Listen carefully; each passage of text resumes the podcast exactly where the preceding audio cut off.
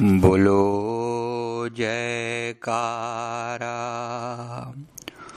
बोल मेरे श्री गुरु महाराज की जय।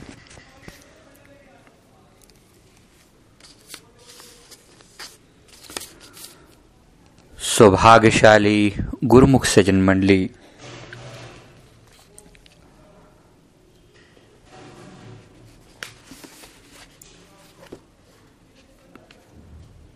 संतों की वाणी में सतगुरु के ध्यान की महिमा का बयान इस प्रकार से आता है। हज़रत सुल्तान बाहू अपनी वाणी में फरमाते हैं,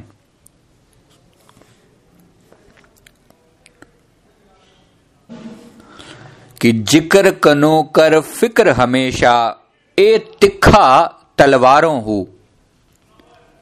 ज़िक्र कनो कर फ़िक्र हमेशा, ए तिखा तलवारों हूँ। कढ़ण आही जान जलावण फ़िक्र करण इसरारों हूँ। जाकर सो जो फ़िक्र कमावण पल न फारग यारो हूँ।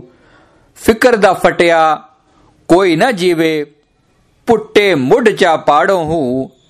हक दा कलमा आखी बाहू बच्ची फ़िक्र दी मारो हूँ। ये उनका अपना अंदाज है, ये बयात है।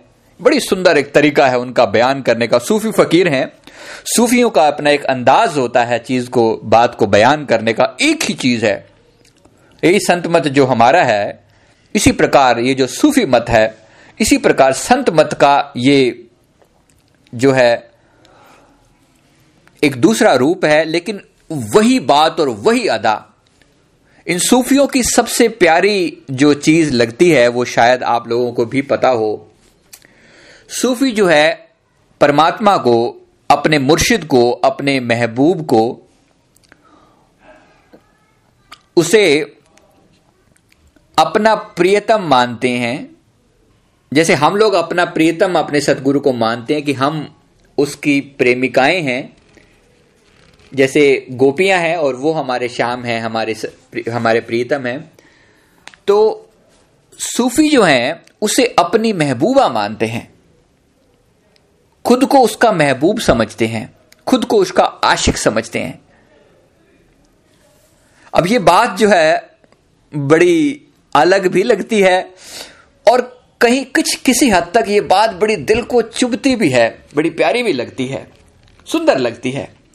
क्यों? क्योंकि उसकी हम अपने मालिक के प्यार में, अपने सतगुरु की सुंदरता पर रीझते हैं, उसके सुंदर दीदार पर रीझते हैं। सेवक जो है, अपने मालिक का ध्यान ध्यान का अर्थ क्या होता है? अभी हम जो बात कर रहे हैं, इन्होंने उसी शब्द को फ़िक्र का नाम दिया है। उसी ध्यान के लिए इन्होंने फ़िक्र शब्द का इस्तेमाल किया है अपनी ब्यात में। इन्होंने कहा इनकी वाणी में ज़िक्र कनो कर फ़िक्र हमेशा। एक तो होता है ज़िक्र करना उसकी बात करना उसके उस, उसके बारे में उसका सिमरण करना। ज़िक्र शब्द इस्तेमाल किया है सिमरण के लिए और फ़िक्र शब्द इस्तेमाल किया है ध्यान के लिए। तो फरमा रहे हैं कि ज़िक्र कनो कर फ़िक्र हमेशा ए तिखा तलवारों हूँ। कि बजाय अपना अंदाज है इनका कहने का कि मालिक का स्मरण करने की बजाय सिमरण करने के बजाय ध्यान पे ज़्यादा ज़ोर दे। मालिक का सिमरण करने के बजाय ध्यान पर ज़्यादा ज़ोर दे, उनकी याद उसके ध्यान को, उसके तस्वर को अपने हृदय में बसा। ये तीखा, क्योंकि ध्यान जो है वो तीखा है, तलवार से ज़्यादा तीखा है। ये तिखा तलवारों ये काट देता है। किसको काट देता है? ध्यान की महिमा पढ़ रहे हैं ना हम, ध्यान की महिमा का ज़िक्र चल रहा है। तो ध्यान की महिमा, ध्यान किसको काट देता है? तिखा तलवारों हूँ। तलवार किसको काटती है? जो भी उसके सामने आता है, तलवार उसे काट देती है। लेकिन ये जो तलवार है, ध्यान की तलवार है, ये किसे काटने के लिए बनी है? ये हमारे संसार के मोह, ममता के बंधन काटने के लिए हमारे मुर्शिद, हमारे सतगुरु ने, हमारे पीर ने हमें यह तलवार दी है कि इस ध्यान की तलवार से संसार के बंधनों को काट दे। ज़िक्र नालों कर फ़िक्र हमेशा, ए तिखा तलवारों हूँ कढ़ण आही, जान जलावण, फ़िक्र करण इसरारों हूँ। अब ये बात बड़ी गहन फकीरों वाली, इनकी अदा कुछ अलग है महापुरुषों की। इन्हें इनकी अदा देखी इन्होंने फरमाया, उन्होंने फरमाया कि कढ़ण आही, जान जलावण। कढ़ण आही का अर्थ होता है कि आंसुओं का सिजदा करते हैं अब आशिक है, जिसने प्रेम किया है अपने सतगुरु के साथ, अपने मालिक के साथ, रोना तो उनके जीवन का श्रृंगार है। ये बात आपको अजीब ना लगे, गुरुमुखो, क्योंकि इश्क जिसने किया है, प्यार जिसने किया है, रोना तो उनके जीवन का श्रृंगार है। रोना तो मानो इत्र है, फुलेल है, परफ्यूम है, जिसे अपने ऊपर डाला जाता है। आँसू मानो आँसू मानो एक प्रकार का पानी है, जिससे इश्क की खेती को सींचा जाता है, इश्क के पौधे को सींचा जाता है। और बिना पानी के पौधा जी नहीं सकता इसी प्रकार बिना आंसुओं के भी भक्ति, प्रेम जो है वो गहन नहीं होता। ये बड़ी गहरी चीज़ें हैं। जरा फिर ध्यान से, कढ़ण आही जान जलावण फिकन करण इसरारो हूँ। जान जलावण का मतलब है अपनी जान को जला देते हैं, जान की बाजी लगा देते हैं। जिन आशिकों ने, जिन प्रेमियों ने प्रेम किया है, अपने मुर्शिद के साथ, अपने अपने सतगुरु के साथ प्यार किया है तो कड्डण आही जान जलावन फ़िक्र करण इसरारों हो। तो वो लगातार जो है, वो फ़िक्र करते हैं। हठ पूर्वक इसरार का मतलब होता है हठ पूर्वक भी वो फ़िक्र करते हैं अपने मालिक का। मन जब नहीं भी मानता, तब भी उसका फ़िक्र करते हैं। जिकर नालों कर, जिकर कनों कर, फ़िक्र हमेशा ए तिखा तलवारों हो। ये तलवार की तरह, धार की तरह है, ये काट कर रख देता है। संसार की मोह की जो जंजीरें हमारे मन पर पड़ी हैं, जो जिनके कारण हमारी सुरती संसार में बंधी हुई है, इसको काट कर रख देता है। ये बड़ी ऊँची चीज़ है, बड़ी सुंदर चीज़ है, बड़ी पवित्र चीज़ है। तो गुरु महाराज जी की याद कर गुरु महाराज जी का ध्यान कर, उनकी अदाओं को याद कर, उनकी भोली मुस्कान को याद कर, उनकी प्रेम भरी चाल को याद कर, उनकी खूबसूरती को याद कर और उनका आशिक हो जा। ये है इश्क हकीकी। इस इश्क हकीकी पर अपने आप को कुर्बान कर दे प्रेमी। इश्क हकीकी पर कुर्बान कर दे। हमारा तो इश्क मिजाजी भी तू है और इश्क हकीकी भी तू है। आम संसार के लिए इश्क हकीकी और मिजाजी की डेफिनेशन जो है, परिभाषा वो अलग है, लेकिन प्रेमियों के लिए मिजाजी भी वही है और हकीकी भी वही है। इस देह के प्रेम से ही उस परमेश्वर का प्रेम जगाया जाता है। हमारा तो परमेश्वर भी तू है, हमारा तो अल्लाह, खुदा, मौला, हमारा पीर पैगंबर, केवल लेख तू। हे मेरे साईं, हे मेरे प्यारे। मेरा सिर कभी अगर सजदा करे तो केवल तेरे चरणों में झुके। हे मेरे मौला, हे मेरे खुदा, हे मेरे प्यारे, मेरा तुझे बार बार नमन है नमन है तुझे। जाकर सो जो फ़िक्र कमावण, पल न पार, फारग यारो हूँ। जिस प्रकार से फ़िक्र करने वाले को कहा जाता है। तो उसी प्रकार से कहा जा रहा है कि जाकर सो जो फ़िक्र कमावण। सचमुच जो है, जाकर शब्द इस्तेमाल किया है। उन्होंने कहा कि जाकर वो जो फ़िक्र कमाते हैं, जो ध्यान करते हैं, जो सचमुच के फकीर हैं, वो ध्यान करते हैं पल पल ध्यान करते हैं। सच्चे फकीर वो हैं जो पल पल अपने इष्ट देव का, अपने मुर्शिद का, अपने पीर का ध्यान करते हैं, याद करते हैं। उसकी सुंदर मीठी अदाओं को याद करते हैं और उसका मुखड़ा देख देख कर अघाते नहीं है। बार बार मुख देखत दिल ना अघावे पल पल चिरण चरणन शिरनावे मुख देखत दिल ना अघावे, अघाता नहीं है दिल उनका। बार बार दीदार करता है अपने मुर्शिद के। पुनः पुनः जाकर देख आते हैं। पुनः मंदिर में जाकर मैंने प्रेमी को देखा है। यहाँ पर हमने बात कर रहे थे तो एक प्रेमी जो है, वो थोड़ी थोड़ी देर बाद जाके कहते अपने जेब में उन्होंने मूर्त रखी हुई थी, हालाँकि आज्ञा नहीं है, अब तो मना करते हैं, खैर, लेकिन जो भी था, वो उनकी अपनी बात है और हम क्यों इस बात में बाधा डालें? तो उन्होंने, बस उनका यह था कि बात करते करते ना, बात कर रहे होंगे, जैसे आमतौर पे व्यवहार में हम कुछ भी बातचीत कर रहे हैं, थोड़ी देर के लिए ना चुप हो जाएँ वो। और चुपचाप अपनी जेब से ना कुछ निकाल लें ऐसे हाथ की ओट करके ना, जैसे आला बना के, यानी आपको दिखाई ना दे, लेकिन वो खुद चुपचाप करके ऐसे देख लें। बस ऐसे करा, आँख झुकाई, और फिर जेब में वापस रख ली, बस। हमने इस अदा को काफ़ी बार देखा, हमें समझ में तो आ गया कि चीज़ क्या है, ये क्या कर रहे हैं। लेकिन आम इंसानों को क्योंकि उस उस उस डिस्कशन में उस बातचीत के दौरान और लोग भी बैठे हुए थे जो गुरुमुख नहीं थे लेकिन सम, स, समझ तो शायद उनको भी आ गया होगा कि क्या कर रहे हैं। क्या कर रहे हैं जरा? एक प्रेमी जो है जाकर सो जो फ़िक्र कमावण पल न फारग यार पल न फारग यार हो एक पल के लिए भी अपने यार से फारिग नहीं होते। दूर नहीं होते। पल पल में उसकी चिंता, उसकी याद को अपने हृदय में फिर बसा लेते हैं। जब जब मन जो है दूर होने लगता है तो फिर से फारिग नहीं होने देते अपने मन को। क्योंकि फारिग हो जाएगा। फारिग का मतलब वेला हो जाना। फारिग का मतलब वेला हो जाना। कहते हैं ना, फारिग हो जाएँगे, काम कर ले, उसके बाद फारिग हो जाएँगे। फारिग नहीं होना, वेला नहीं होना। फारिग तो प्रेमी कब फारिग होते हैं। प्रेमी तो पल पल अपने मालिक का ध्यान अपने हृदय में बसा कर रखते हैं। दिन में तो उनको फ़िक्र होती ही होती है, रात को भी फ़िक्र होती है। दिन में तो अपने मालिक की याद में लगे रहते हैं। सारी रात अपने गुरु महाराज जी की पवित्र याद में उनकी आँखें बहती रहती हैं। ये सच्चे आशिकी आशिकों की निशानी है। सच्चे आशिकों की निशानी अपने मुर्शिद की याद में रोते हैं, रात को बैठ बैठ के रोते हैं। वडभागी वो जीव है जिन्हें आँसू बहाना आता है अपने सतगुरु की याद में।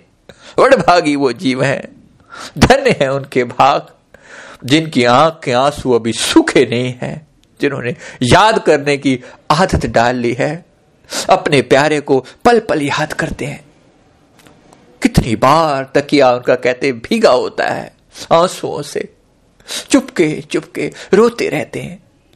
किसी को क्या कहें? अपने दिल की क्या खोल सुनाएँ कि वो प्यारा कितना सुंदर है। क्या उसकी महिमा गाएँ? बस एक याद एक याद, परम पवित्र याद, एक याद तुम्हारी याद रहे और दिल में किसी की याद ना हो। मेरे दिल की सुंदर नगरी में कोई तेरे सिवा आबाद ना हो। हे मेरे साईं, बस एक तेरी याद, बस एक तेरी याद। साइया दिल विच बस जा सोने और कोई बात, और कोई चीज़ संसार की मेरे चेते ना रहे। बस एक तेरा फ़िक्र हो, एक तेरा ज़िक्र हो, बस। कदे पल ना फारग यार हूँ, एक पल के लिए भी अपने यार से फारिग नहीं होते। फारिग क्या होना है? फारिग क्या होना है? हमारा तो बिज़नेस ही यही है, हमारा तो धंधा ही यही है। होंगे वो लोग और जिनको शायद, जिनका कहते हैं, भक्ति एक पार्ट टाइम बिज़नेस है। थोड़ी बहुत देर के लिए टेम्परेरी कभी कुछ, थोड़ी बहुत कभी कोई प्रॉब्लम आ गई तो गुरु महाराज जी के सामने जो है ना आरती कर ली, थोड़ी जोत बत्ती जगा ली। ये आम संसार की धारणा बता रहे हैं, आम। आम लोग जो जो संसारी लोग हैं, उनकी जो भक्ति है वो इस प्रकार की है। लेकिन आशिकों की भक्ति, कहते हैं, उन लोगों के लिए तो एक पार्ट टाइम बिज़नेस है। उनका मेन धंधा कुछ और है। थोड़ा बहुत अपना पैरलली थोड़ा बहुत जब ज़रूरत पड़ी तब ये वाला काम भी कर लिया। ये उनका पार्ट टाइम बिज़नेस है। लेकिन प्रेमियों का तो जीवन का श्रृंगार ही यही है, उनकी तो श्वासें ही मेरे गुरु महाराज हैं। उनकी तो श्वास भी चलती है तो उसका नाम लेकर चलती है। उसके नाम के बिना, उसकी याद के बिना श्वास ही नहीं निकलती।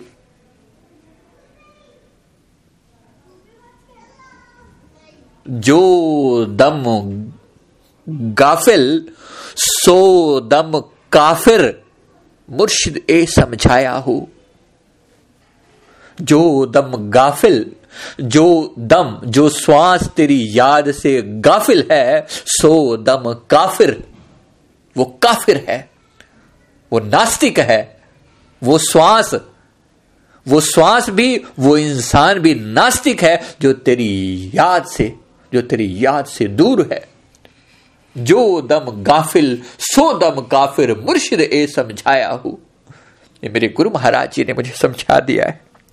वो दम, इसलिए अपने उस सच्चे, अपने उस सच्चे बादशाह से, अपनी उस सच्ची सरकार से यही दान मांगते हैं, हे मेरे मौला, है मेरे खुदा, है मेरे पीर पैगंबर अगर कुछ देना है, अगर इस बच्चे पर रीजा है तो बस एक दया कर दे, अपनी सुंदर मूर्त का ध्यान मेरे हृदय में बसा दे साइया अपना तस्वुर मेरे हृदय में बसा दे। हे ध्यान के महासागर, अपना तस्वर जो है, श्री गुरु महाराज जी का पावन तस्वर मेरे हृदय में सदा बसा रहे, सदा बसा रहे।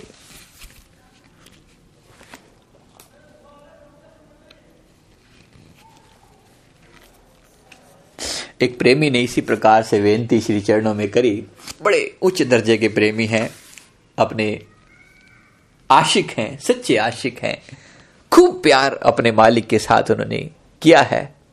जाकर विनती करी, गुरु महाराज, कृपा करें, आप जीदा तस्वर सदा मेरे हृदय चवस्या रहे। विनती करी अपने मालिक से। महाप्रभु ने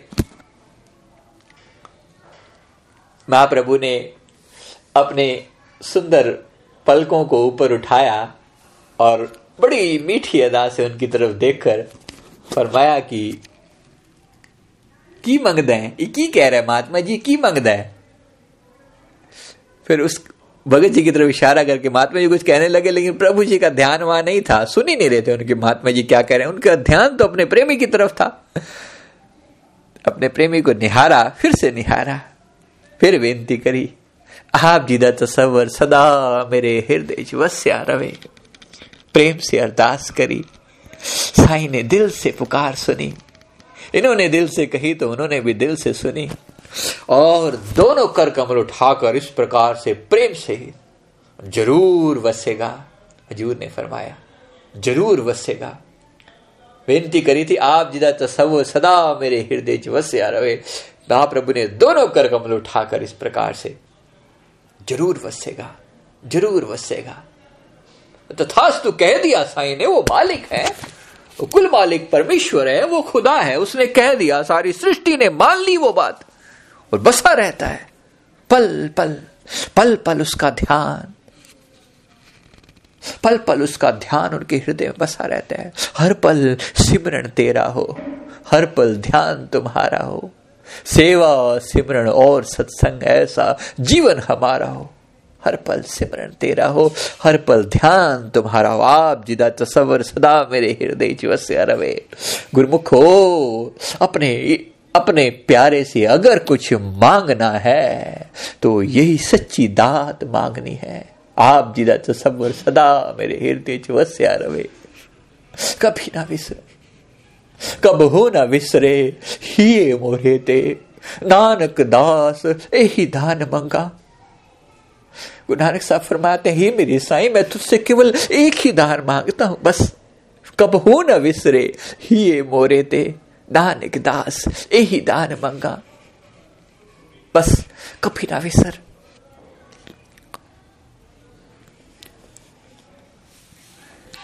ये ध्यान है, ये ध्यान की महिमा है। प्रेमियों, ये ध्यान की महिमा है, महान महिमा है, ये तस्वर की महिमा है, एक याद तुम्हारी याद रहे। ये उस तसव्वर की, उस सुंदर दीदार की महिमा है।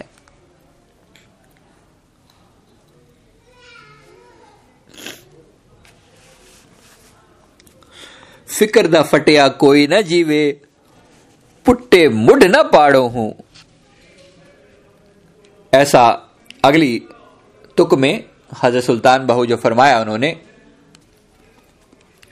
ये सारी जो महिमा का जो सार है वो यहाँ पर है। फरमाया कि फ़िक्र द फटिया कोई ना जीवे, पुट्टे मुड चापाड़ो हूँ।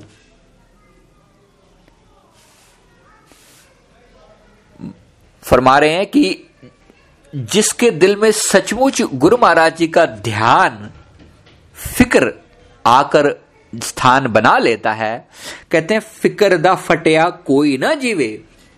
जिसके दिल में फ़िक्र ने अपनी जगह बना ली है, उसकी उसकी याद ने अपनी जगह बना ली है, वो फिर कहते कोई ना जीवे, फिर वो जीता नहीं है। संसार के लिए वो मर जाता है। ध्यान की इतनी गहराई हासिल हो जाती है कि संसार के लिए वो मर जाता है। पुट्टे मुड़चा पाड़ो हो। अब ये बात बड़ी अनोखी ये फरमाया जा रहा है कि पुट्टे मुड़ चा पाड़ो हूँ? मुड यानी जड़ से ही संसार, संसारिक मोह ममता को तो सतगुरु का जो प्रेम है, संसारिक मोह ममता को वो जड़ से उखाड़ कर फेंक देता है। पुट्टे मुड मुड मतलब जड़ से खींचकर फेंक देता है। सतगुरु का जो दिव्य ध्यान है, पहले भी जो हम लेकर चल रहे हैं, ए तिखा ए तिखा। ये तीखा है, तलवार से भी ज़्यादा तीखा है। ज़िक्र कनो कर फ़िक्र हमेशा, ए तिखा तलवारों हो। कढ़ण आही जान जलावण, फ़िक्र करण इसरारो हो। ज़बरदस्ती करते हैं फ़िक्र। फ़िक्र दा फटिया कोई ना जीवे, पुठे मुड़ चा पाड़ो हो। वो जड़ से कुखाड़ कर फेंक देता है। पुट्टे मुड़ जा पाड़ो हो। वो जो है मुड़ से उखाड़ कर फेंक देता है। ये फ़िक्र की महिमा है, ये ध्यान की महिमा है। ध्यान जो है वो, ध्यान जो है वो फाड़ कर संसारिक मोह ममता को जो है, वो बिल्कुल फाड़ कर फेंक देता है। उसके बाद संसारिक संसारिक बातों का बिल्कुल अंदर में ध्यान आता ही नहीं है, क्योंकि ध्यान तो एक ही का रहेगा ना। हमारे मन का एक स्वभाव है कि मन एक समय में एक से ज़्यादा वस्तुओं को अपने अंदर नहीं रख सकता। ये मन का स्वभाव है। या तो संसार रहेगा और या ही श्री गुरु महाराज जी का प्यार रहेगा। इन दोनों में से एक ही चीज़ रहेगी। अब इस समय आप ये सत्संग सुन रहे हैं, अब अपने दिल की अवस्था देखिए, क्या सचमुच गुरु महाराज जी का दिव्य मुखारविंद अपने हृदय में प्रकट नहीं हुआ है? क्या सचमुच यहाँ पर गुरु महाराज जी आप नहीं विराजमान? और आनंदपुर क्या होता है? मतलब आनंदपुर का जो शब्द का नाम, अगर शब्द की महिमा गाए, आनंद का पुर है, आनंद का स्थान है। तो क्या ये आनंद का पुर नहीं है? अपना हृदय आनंद से भरपूर है, आनंद से पुर है भरपूर है। अपने हृदय के अंदर वो आकर बैठा है। जिसके हृदय में सारुत सुहावी चित तुझ संभाली। वो हृदय जो है, जिस हृदय हृदय तुझे संभाल लेता है, जो रुत जिस घड़ी में तुझे संभालता है, वो घड़ी जो है सुलखनी है। सोयो घड़ी, सुलखनी जड़ी गुजरे शो दे नाल, जड़ी बीते शो दे नाल, जो साई के साथ बीतती है, उसकी याद में बीतती है। उसकी याद में, उसके ध्यान में बीतती है। फिर फरमाया कि, हक दा कलमा आखी बाहू बच्ची फ़िक्र दी मारो हूँ। हक दा कलमा आखी बाहू हज़रत सुल्तान बाबू फरमा रहे हक दा कलमा आखी बाहू ये मेरे मन, तू हक दा कलमा पढ़ी। हक दा कलमा? हक दा कलमा मतलब सच का कलमा, हक, सच दा कलमा। सच्चे नाम का जाप करियो। अपने सच्चे मालिक के साथ इश्क हकीकी पैदा करियो। इश्क हकीकी पैदा कर, ताकि बची फ़िक्र दी मारो उससे क्या होगा? तेरा मन जो संसारिक फ़िक्र में पड़ा रहता है, जिसको कहते हैं ना फ़िक्र। संसार की फ़िक्र में जो पड़ा रहता है, संसारी फ़िक्र जो शब्द, फ़िक्र शब्द है चिंता के रूप में भी हम इसको गिनते हैं। तो यही फ़िक्र शब्द का इस्तेमाल उन्होंने ध्यान के लिए भी किया है। कहा कि या तो संसार की चिंताएँ तेरे हृदय में विराज, व्याप्त होंगी, या अपने मालिक का प्यारा ध्यान व्याप्त होगा। इन दोनों में से एक ही रहेगा। या तो टेंशनें लेकर बैठा रहे। पल पल संसार की टेंशनें कई बार इतना ज़्यादा अपने ऊपर हावी हो जाती हैं, फिर गुरु महाराज जी का ध्यान भूल जाता है। और या फिर ध्यान को पकड़ तो संसार की टेंशनें भूल जाएँगी। एक रहेगा। एक समय में एक रहेगा। दोनों एक साथ नहीं रह सकते। तो गुरुमुखो, कहने का अर्थ यह है कि सतगुरु के ध्यान की महान महिमा है। महान महिमा है। कोई इसका आर पार नहीं है। ध्यान मूलम गुरुर मूर्ति ध्यान का मूल है, जड़ है। ध्यान का अर्थ हमारी आत्मा का बहाव। ध्यान का अर्थ है हमारी आत्मा का भाव और ध्यान की सारी तवज्जो, की सारी धार को, इस सारे बहाव को अपने सतगुरु की तरफ़ लगा देना है। और सतगुरु का ध्यान जो है वो रूह को खींचकर ऊपर की ओर ले जाता है। ध्यान जो है सुरत को ऊपर के मार्ग पर पहुंचाकर ठहरा देता है, ठहरा देता है। ध्यान रखना, ये जरा ये जरा बात बड़ी गूढ़ है। सुरती की जो यात्रा होती है, वो कहते हैं, एक मछली जैसे धार के ऊपर चढ़ती है। शायद पता नहीं आपने कभी देखा या नहीं देखा। ऐसा होता है कि नदी नाले से जो पानी या या झरने से जब पानी बह रहा होता है, मछली निचले कॉर्नर पर है, नीचे है, पानी नीचे बह रहा है, नीचे से मछली ने ऊपर जाना होता है। आपको पता है, मछली इस चीज़ के लिए एक्सपर्ट होती है कि वो उस नीचे गिरती हुई धार का सहारा लेकर ऊपर चढ़ जाती है। ये मछली एक्सपर्ट होती है इस चीज़ के लिए। नीचे गिरती हुई धार का सहारा लेकर ऊपर चढ़ जाती है। अब ये जो सहारा है, ये अंतर की, सुरती की यात्रा में ये जो साधन है, इसी का बयान इस प्रकार से संतों ने किया है कि इसी सुरती की जब अंतर यात्रा में जब सुरती ऊपर चढ़ती है तो इसको एक सहारा चाहिए होता है। ये जल का सहारा लेकर सुरती, यानी ध्यान जो है, सुरती नीचे की तरफ़ बह रही, जो ध्यान है, वो आमतौर पे नीचे बह रहा है। गुरु का ध्यान जो है, वो ऊपर की तरफ़ उठाता है। हमारी सुरती ऊपर की तरफ़ उठती है, गुरु महाराज जी के ध्यान का सहारा लेकर। तले की वस्तु गगन ठहरावे गुरु के शब्द शर से। गुरु का शब्द कह लो या गुरु महाराज जी का ध्यान कह लो, एक लेवल पर जाकर सब एक हो जाता है। गुरु महाराज जी की इसी पवित्र ध्यान को अपने हृदय में बसाना है, ध्यान सहारा है। ध्यान के बिना सुरती ठहर नहीं सकती। डिगमिग हो जाएगी, गिर जाएगी। ध्यान को अंतर में ठहराने के लिए, सुरती को अंदर में ठहराने के लिए ध्यान का साधन चाहिए। गुरुमुखो गुरु महाराज जी, दया करें। उनका पवित्र ध्यान हमारे हृदय में बसे। उनकी पवित्र याद हमारे हृदय में बसे। सोनी मूर्त का दीदार अपने हृदय में सदा व्याप्त रहेगा और जिसके हृदय में वो व्याप्त रहेगा, उसका हृदय सदा ही प्रेम और आनंद से भरपूर रहेगा। ध्यान अंतिम साधन है। पाँचों, चारों साधन जब पूर्णता में आने लगते हैं, तब गुरु महाराज जी का ध्यान हृदय में प्रकट होता है। श्री आरती पूजा जब प्रेम पूर्वक करी जाती है तो महाराज जी का ध्यान प्रकट होता है। सेवा जब प्रेम पूर्वक की जाती है निष्ठा पूर्वक आज्ञा पूर्वक की जाती है तो सतगुरु का ध्यान हृदय में बसना शुरू हो जाता है। इसी प्रकार सत्संग के वचन जो हैं, हृदय में उतारे जाते हैं। एक एक वचन मानो गुरु महाराज जी का ध्यान ही अंदर लेकर आता है। और अंतिम चीज़ चीज़ जो है वो श्री आरती से, सिमरण जो है सिमरण तो वैसे ही ध्यान का निराकार रूप है वो तो हम अच्छे से जानते ही हैं।